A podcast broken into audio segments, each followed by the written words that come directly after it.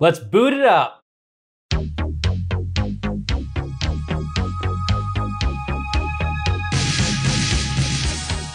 All right, and welcome everyone. As always, I'm Matt, I'm Drew. and this is Reboot Review. This is our show that we're doing in between seasons of the Back Again podcast. And since we are in the month of October right now, we are picking some Halloween slash horror classics and doing the reboots to those original movies. And today we're going to do the reboot to the 2004 The Grudge movie, and we're doing uh, the 2020 version of The Grudge. We're doing Sam Raimi's Productions reboot of Sam Raimi's Productions yeah. The Grudge.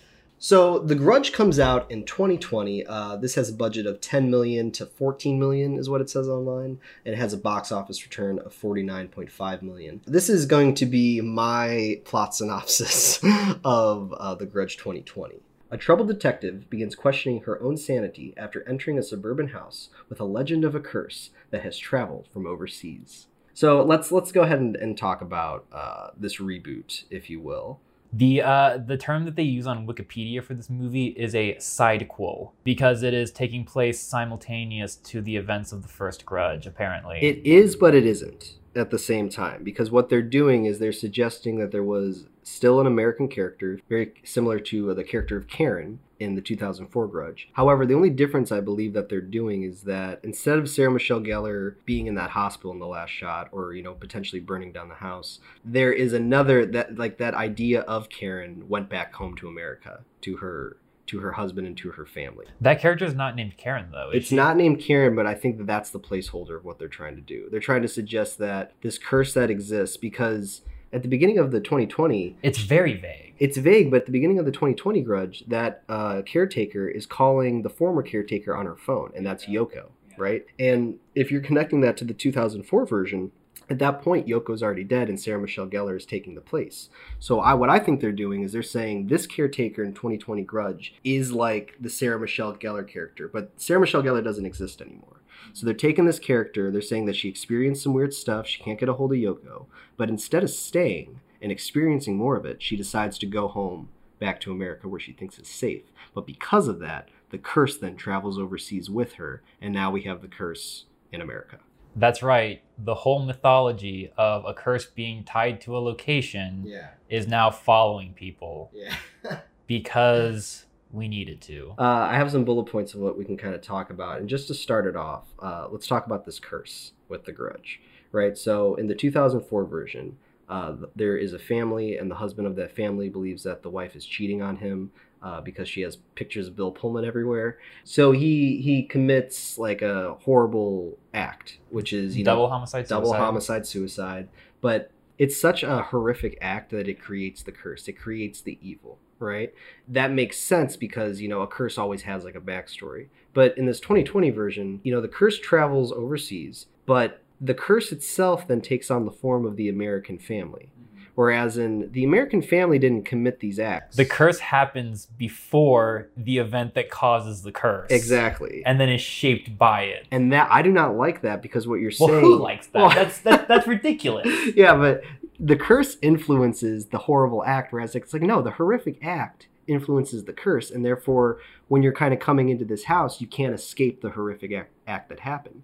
But now, uh, the curse is our villain of this movie, if you Yeah. think about it, because it's initiating. It's, it's And we don't know anything about it because we don't know anything about the original murder that took place in Japan. We don't know anything about Bill Pullman's character. We don't know anything about that treachery. We don't know anything about the double homicide suicide. Yeah. I believe it's the detective in the 2020 version. He says that wasn't there like a similar case that took place like overseas in Japan? the one that he went heard- crazy? Yeah. Yeah. He's the one that talks about this, he right? talks about the curse that's in Japan. yeah, right? so like it's not addressed because it's just the ramblings of some lunatic that like is not important to the plot. It's just there for vague backstory. It's not explored at all. Yeah. You know, they they don't go back and directly connect the horrific events, the nature of the horrific events or anything. It's just more curse. Yeah, it's but it's more under the backstory. it's under the assumption that you have, right? Like this movie is not presenting itself as a like a brand new story. They are it kind of is. That's what a reboot does. but they are very heavily reliant on the original source material because that opening scene when she's talking to Yoko and she's standing outside that house, that is like a signal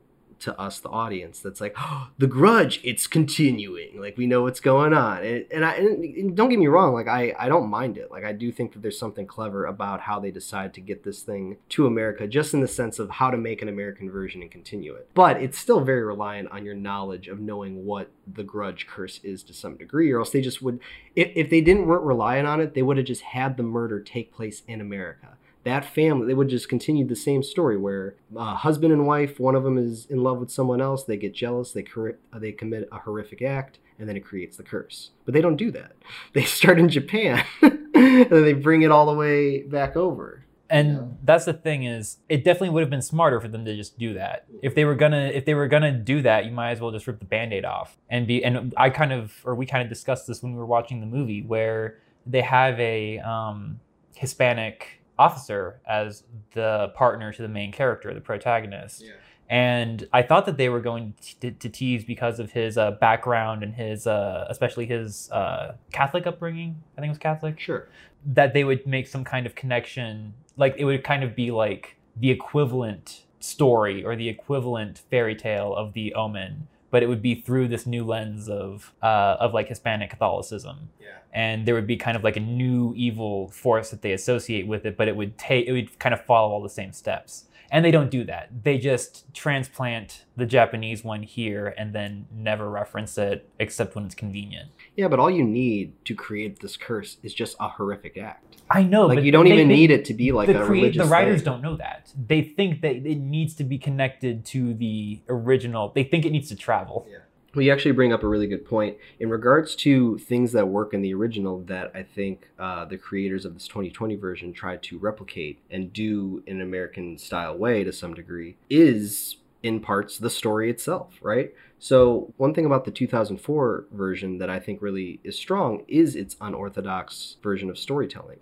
It's very heavy with flashbacks and also telling you different stories about different characters, but they all have one thing in common. Eventually, they all die from the grudge in a horrific way, right? So, that's always the last thing of the scene that you see. Even to regards to the first time we even see this, uh, Sarah Michelle Gellar's character sees it, and then she has a little tear come out of her eye, and then we don't even see her again until we've seen two more or one more example that's reinforcing why this thing is a threat. It's consistent because as soon as we as soon as the character encounters the grudge or the spirit, it's our cue to cut to a different character until they either encounter the spirit or they die. The story And then and then it goes to the next character. yeah, it's very like Methodical. And yeah, it's on purpose. It's it's giving you the information that you need to know when you need to know it, so that way you, you feel constantly like you're you're still waiting to figure something out. You're still waiting for yeah that X factor to come in. Um, they try to do the same thing in the 2020 version.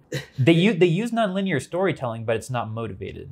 Yeah, they don't really uh, they they don't end the story, right? So they'll cut to a flashback of something, and then they'll cut away, and then when they cut back, some time has passed, but they're still in that storyline, and it's like, what are we waiting for? You could tell that they were just cutting when the producers felt bored. And it's like we need to cut to something else because the audience is going to be bored. Well, I would say on the surface level, it's still what somewhat engaging because you have good performances and you have somewhat interesting stakes and concepts going on. But in 2004, like you said, every flashback ends with one of them meeting their, you know, demise with the grudge. Whereas in this one, you know, the grudge is just popping up all the time trying to scare them. Mm-hmm. and, you know, then they just kind of shake it off. Whereas in, in 2004, every time you saw the grudge, your day was ruined. Mm-hmm. And that really In kind the of worst possible in the way. worst possible way. And that really reinforced the threat and the stakes. So that way every time you saw someone walk into that house you were on edge. You were very nervous. You knew what was to come. Whereas in 2020 it's like i've seen this grudge like five times in like you know a really shaky effect. And it's like yeah i know it's there. What am i there's no you know so really they're heavily more relying on like the gore aspect of it with like cutting off fingers and having blood and, and just having more you know generic 2020 or modern age kind of jump scares that you see in a horror movie. But it's it's it looks really good but it's that that use of storytelling like they kind of just took the wrong things from the 2004 version in regards to unorthodox storytelling. And they continue it but they don't really get why it worked in 2004 which was curiosity and which was like raising the stakes each scene. Well, even just the scares and like the fact that I know that we watched the unrated version of the 2004 Grudge, but the fact that the original theatrical release of The Grudge was far more, I think it was much more effective as far as the scares go. Yeah. Um, But there's not many jump scares in 2004. Exactly, but there's there's the one in the uh, in broad daylight when she's like riding with her boyfriend Mhm. Doug that I I love. It gets me every time. And then not even just like jump scares, but like fear and the fact that when I, I love this when Sarah Michelle Gellar encounters the Grudge for the first time, it's on her face and like there's a tear that comes down her eye and like you know that's compelling.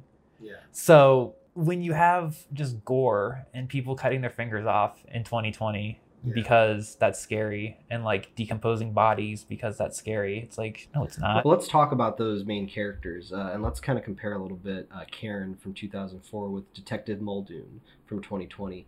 And what I'll say about Karen from 2004 is that she's a very proactive character. Now, you could say that both these characters from The Grudge are proactive characters. However, the difference between them is that Karen from 2004, uh, she experiences that moment with The Grudge uh, when she's taking care of the old lady, and then she looks in the corner of the room and then you know she freaks out she has the tears she goes to the hospital she because of that wants to go out and find the truth and find the information. She wants to go hunt down the story of why this happened because it happened to her. You know she experiences this thing and the more she's learning about it the more curious she's becoming. Um, she kind of reminded me of karen from child's play from uh, 1988 right? She's just she's going after what she's trying to go after because she experienced it firsthand. Are both their names Karen? yeah. It's crazy. but then when you look at Detective Muldoon in 2020, she's obviously going to investigate it after she experiences it. However, her reasoning for going to investigating that house in the first place is a throwaway line that uh, her boss says, which is like, I know you're looking for a distraction right now because there's something going on with her husband and her son. And I don't know if she's got a dead husband or. I'm pretty sure her husband passed. Okay. The, the, the son's affected by it. So because of that, uh, she's using this random house that she just heard about with like a homicide or something uh, as a reason to distract herself. Then after that, she starts having you know the spooky stuff, and then she goes back and she's finding the information. However, that's just kind of like one step extra. And it's just like almost recommended that she not go explore the house because it is a case that her current partner uh, had, you know, has has trauma with and that he never entered because Yeah. he just felt like there was something wrong about it. And that's the whole thing is that he ends up never being cursed, but everyone around him kind of ends up being cursed. That information would have been useful before she even goes into the house because then when she knows everything, she can make an actual decision. Yeah, but she just she goes against essentially almost against the wishes of her partner, but not literally, just because like it's so tied to his past and he probably doesn't want her doing it, but she's still going to do it because she needs a distraction. And what the hell else is going to happen? We need the plot to kick in. Well, I also didn't know how how Detective Muldoon felt about the paranormal stuff that was happening. We don't really know, and and this is something that I don't think they addressed in 2004 with Karen either. But Karen is reacting in real time to the things that are happening to her, whereas in this movie, it begs the question of how does Detective Muldoon feel about any of this kind of stuff? Is she a skeptic? Is she a believer? Like we don't really know anything about her, so when she's in this house and going up against the Grudge, I don't really know what her stakes are. Whereas in all you really need to know about Karen from 2004 is she's a caregiver, so she's gonna care. like Well, literally. I, I think I think what's more impactful about it's not necessarily how they reflect on the grudge, but it's uh, it's just their proactiveness, where it's Karen's trying to. I, I guess you could say both characters are proactive, but Karen is more efficient. She she gets more answers. I think it's more reasonable why she's proactive.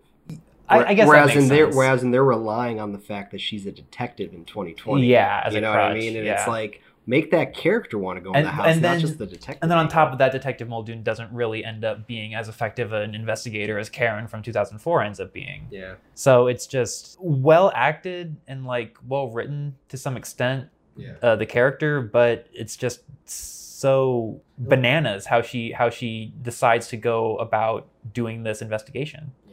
And you actually just said, you know, well acted, well directed. M- Let me transition into this now. I actually think that the direction of this movie uh, is pretty well done. This is directed by Nicolas uh, Pesce, or P E S C E. Uh, sorry if I pronounced that wrong. Is it Pesci?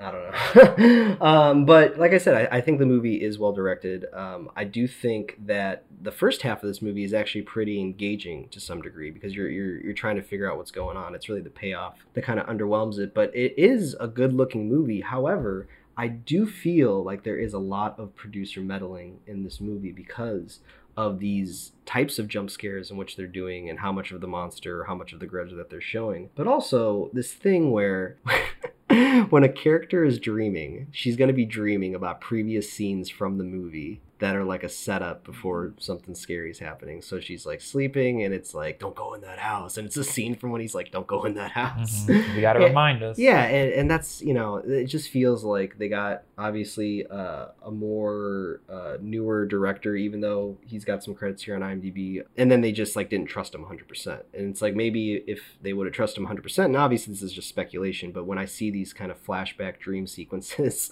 and these the way that they're kind of cutting these monsters, it just smells of producers that are trying to imitate something else, even to the point where I think they get the old woman character, if that's not the same actress from the Insidious franchise uh, I believe you know they they're, they're trying to replicate uh, her Yeah, from the Insidious look. franchise. I my favorite little addition was flashing the years in block text every time that we not every time but the first time we go to a flashback whereas it was just compared to the way it was done in 2004 and then Yeah. now it's like flashback Well, it's it's interesting too because even with these flashbacks, like you know, we focus pretty heavily on the John Cho Betty Gilpin storyline, and that storyline is somewhat interesting on its own. it was well acted It was well I, I don't think it was interesting in hindsight, it really had nothing to do with the plot of The Grudge. not even like thematically Yeah, but you know what I said to you? Uh, I was like, you know what? They should have been the grudge. We should have opened this movie just in America and focused on this storyline with John Cho and Betty Gilpin,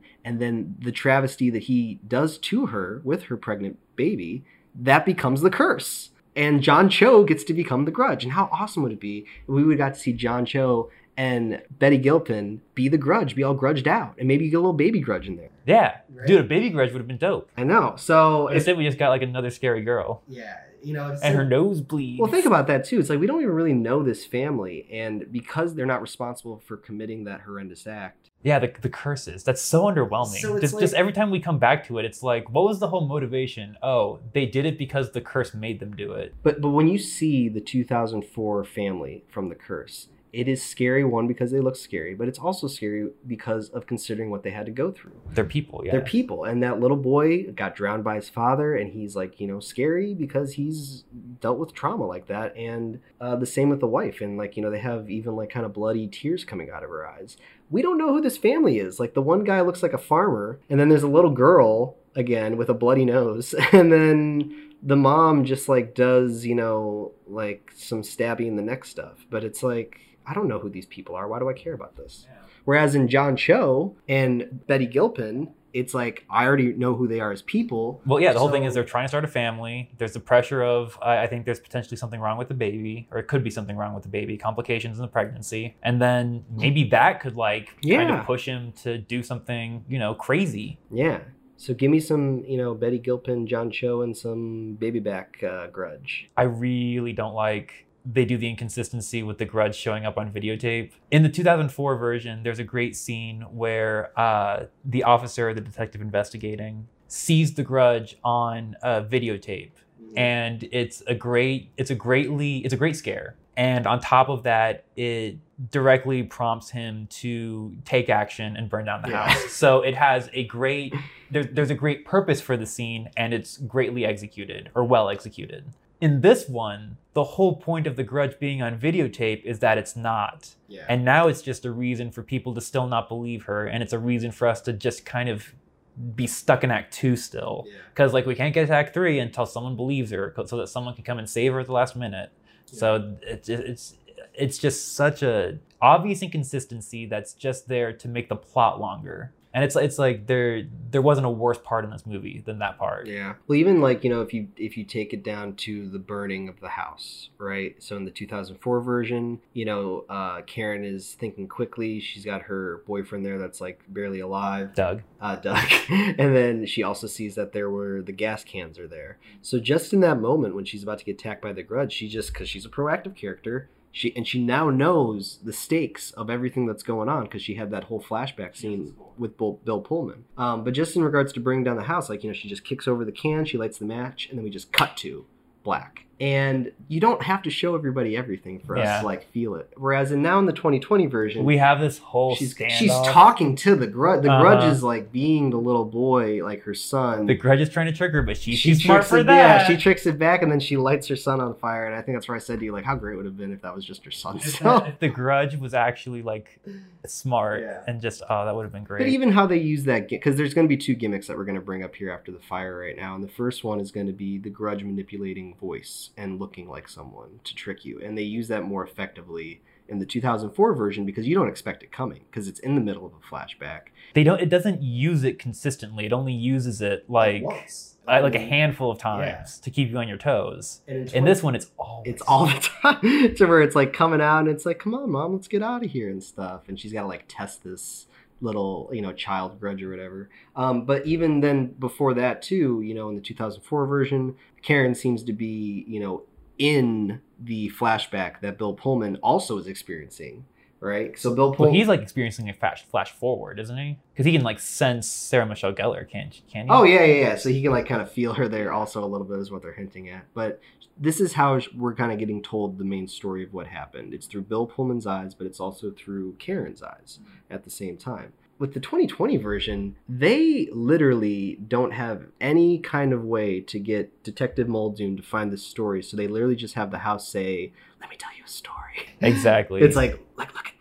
It- it's so- they just show you what happened. it's convoluted in the in 2004 but at least it like makes sense because it's kind of like it's kind of like the last minute rush of we've got to get all the information across Yeah. and so it's like okay the two characters are putting their information together in a really weird supernatural way but it is like really in, it's it's interesting in the way it's portrayed. I like Bill Pullman being able to like sense Karen, and there's like some flash forward stuff, and like the way the information comes is revealed to him, where he sees the boy first, and then Yeah. goes to like discover that the mom's been killed, and then the dad's been killed, and then the son ends up killing himself, or Yeah. I, I can't even remember. But even and even think about the stakes with that because we we started our 2004 uh, movie with uh, Bill Pullman uh, committing suicide, and we don't know why.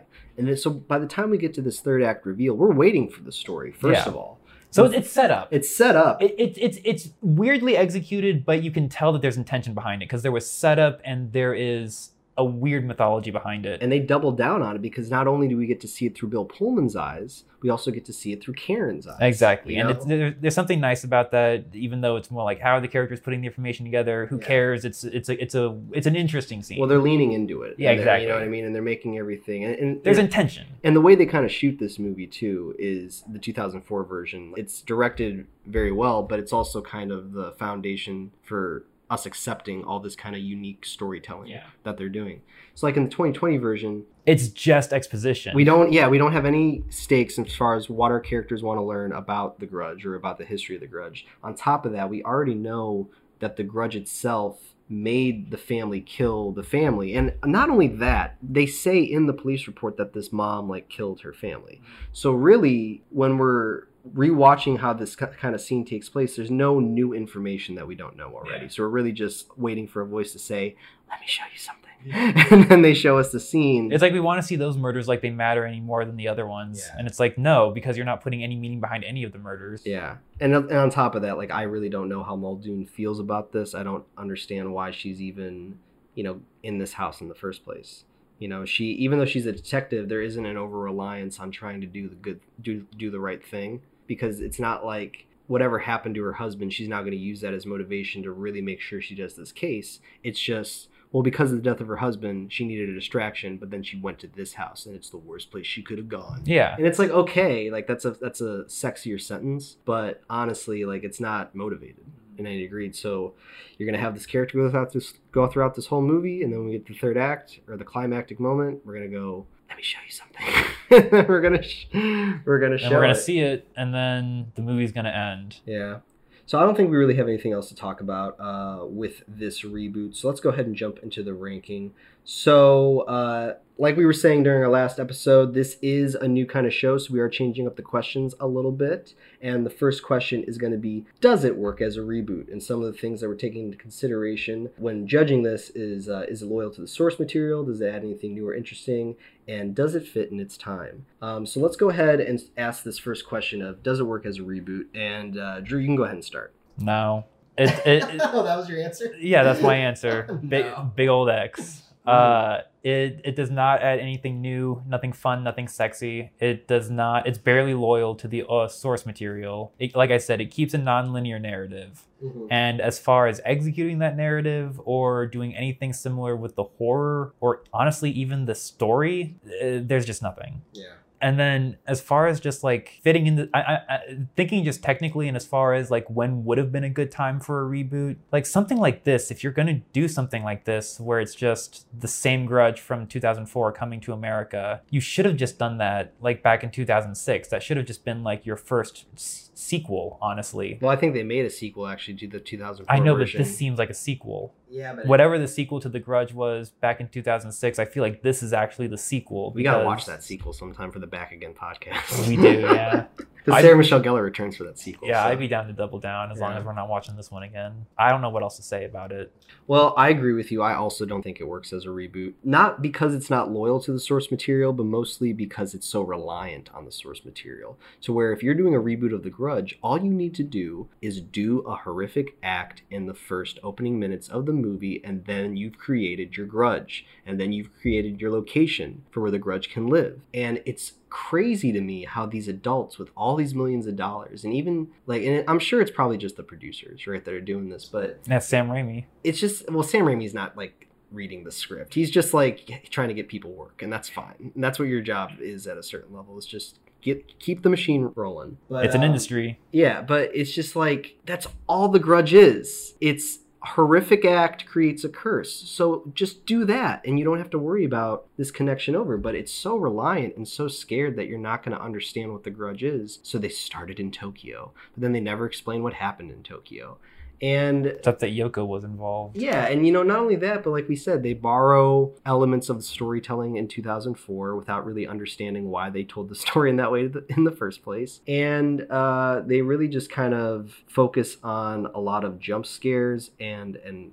flashbacks and dream sequences to scenes we've already seen. And just for all those reasons, like r- regardless of how I feel about how competent the movie is on some degree, or how well it's acted, or how well it's like you know lit or directed, um, it just doesn't work as a reboot because it, it doesn't feel like its own story. It feels just very reliant on the original. You could just look at like the opening scenes and how the 2004 opens with the suicide and how this one opens with the grudge haunting someone in the first like first what like 24 frames. Think about like the movie from 2004 has as much confidence as The Grudge itself in 2004 because it opens its movie with a suicide and then goes, "You ready to start the story now?" Yeah. and you go, "Whoa, what like what's gonna be the, like what happened?" Whereas in like 2020, it starts with a phone call. Yeah.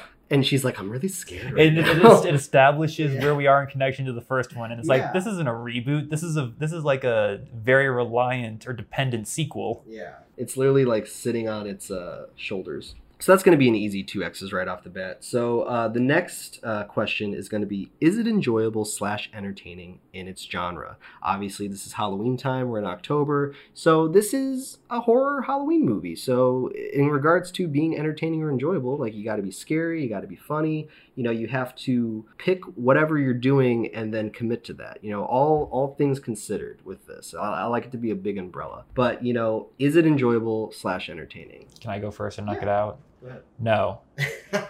This is a this is a horror movie that was intended to be watched around Halloween time that was released on January third. yeah. So I, I feel like that kind of says all that needs to be said. Uh, the scares didn't work. The I mean, there was no charm. There was no like horror movie charm or scary Yeah. movie charm or Halloween movie charm, however you want to kind of put your finger on that. There were some okay performances, Yeah. and that was it.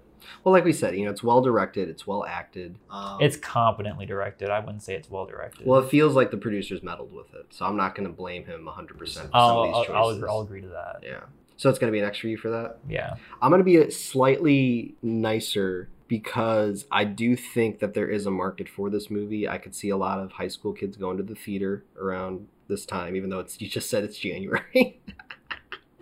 All right, so let's say this. I could see a lot of like younger kids watching this in basements around Halloween time and thinking like it wasn't that bad. Um, however, I also agree. I do not think is enjoyable slash entertaining. I think it, it, it barely passes by as far as being like a movie you could watch around Halloween time, but there's not enough substance underneath there to where it's actually like engaging. Whereas in the 2004 version, feels like it's from 2004 but it is engaging and it it use it tells its story in a way that makes you kind of wonder what happens next. And even if you can guess what happens next in 2004 just the way that they're going about showing you makes it really kind of interesting and entertaining. Whereas you can still guess what's going to happen in 2020 and then it just looks good it's like, oh, look, that's well, that's a well lit shot of a dead person on the floor, but I knew that was going to happen. Uh, but that sounds like it's going to get two X's again. so uh, the third question is going to be, does it stand on its own? So if you could pretend that the 2004 Grudge didn't exist and you were just presented with this movie, would this movie stand on its own? No, because it's it's it's a I can't say literal, but it, it's a metaphorical, literal crutch Yeah. where this movie can't even exist without the first one because it is so dependent on the curse already existing. You can't have a movie like this where the curse causes the murders to not be reliant on a prior story. Yeah. So, I mean, it just fails on that technical level for me. It, it, it is using the original movie so much as a crutch that the answer has to be no. Well, even if you started this movie where it was about a curse that then goes to other families in the world and makes them commit crimes, then they themselves become the curse, sure. Like you could do that, but then there's going to be a point in Act Two where we're trying to figure out like where did the curse where did the curse originate, and now we got to find that like we got to find that original spot. And they literally relegate this to the crazy guy in this one just to give him something to babble about. Yeah. You know, they have that whole detective character and all those scenes with him, but it's it's more scary in the 2004 version because our main kind of detective in 2004 just references about another detective going crazy. And it's almost the the lack of knowledge that you have about that detective that makes it scary. It's like, ooh, he went crazy, like what happened? Whereas in now he's got a messed up face and like, you know, we, we see him five times. and we see him like yelling and screaming like don't go in the house and like all that stuff um so it's gonna be an X for you Yeah, God, just that scene where he's like gouged his eyes out, and it's like he was under constant surveillance. His hands were chained to the thing, and it's like, how? he couldn't even kill himself successfully he shot himself in the cheek yeah, I don't- he's a I- detective I don't know what was up with that character. um for me this is but this is a little hard. I'm not trying to be as harsh but i will say it's like 50-50 to where i think 50% of it stands on its own. I think if you never heard about the grudge and you watch this movie you wouldn't think it's the worst movie ever. You would think it's you know there's something interesting about it. Um but that other 50% for me is that they don't commit to that first 50%. So even if they're going to do a thing where the curse is killing families, they never lean into that or, or try to discover it or try to find out where it came from originally. They use it mostly just for references based on nostalgia that you have from the 2004 version. But it's just they, they they try to have their cake and eat it, but really I only get half a plate when I do that. So for that reason, and because I just have so much love for Halloween time and for horror movies around this time, I'm gonna be harsher and I'm gonna say it does not stand on its own. It's gonna get an X as well. And I really think the only difference maker could have just been one scene where they say, Is there any way we can stop the curse? Because then at least they're acknowledging that the curse is the monster. And her resolution to this is by burning the house down, right? But no Apparently, one- that doesn't work because the curse can just follow people. yeah, but no one told that character that the house being burned down Would wa- solve would solve it. Like in 2004, this detective is burning down the house based on like just his own anxiety. He doesn't know if this is going to work either, but we don't know that. All we know is that he is deciding to do this to the house. He's like he's almost like the audience. He's like the one who's seeing all this fucked up shit and is like, What would you oh, do? Oh my god. yeah, and it's like, what would you do in that situation? And he kind of responds how we would, which is, I'm gonna fucking burn the yeah, house down. exactly. Whereas in by the time Detective Muldoon is going to burn down the house, it almost you could almost make the argument to it's like, whoa, whoa, whoa, why are you burning down this Yeah. house? You don't even know what the you don't even know what's going on in this house yet. But no, instead it's just like, I'm a detective, I'm gonna burn down this fucking house. Because it seems like the thing to do. yeah. If you're doing that math at home, that's gonna be six X's, zero checks, and it's gonna get one giant stinker X for uh not worth bringing back. and yeah, I really don't have anything else to say about this movie. It's it's unfortunate that we did it. I think to some extent, uh, I thought it'd be good because it's you know current, it's more relevant. But man, just watch the 2004 Grudge and then watch the 2006 Grudge. So that's going to be a wrap on The Grudge 2020. Uh, as always, everyone, thanks for listening. Make sure you like, subscribe, that you comment below. Make sure you check out our other episode. We did Child's Play so far. And make sure you check out season one of the Back Again podcast. Uh, stay tuned as next week we're going to be releasing another Halloween horror reboot. And outside of that, just make sure you stay safe. And uh, Drew, you got anything else to add? Trick or treat. Oh, jeez. Is that what I did for the first one? I don't know. I hope not. All right. Well, that's that's that's that's good enough. All right. We'll see y'all next time.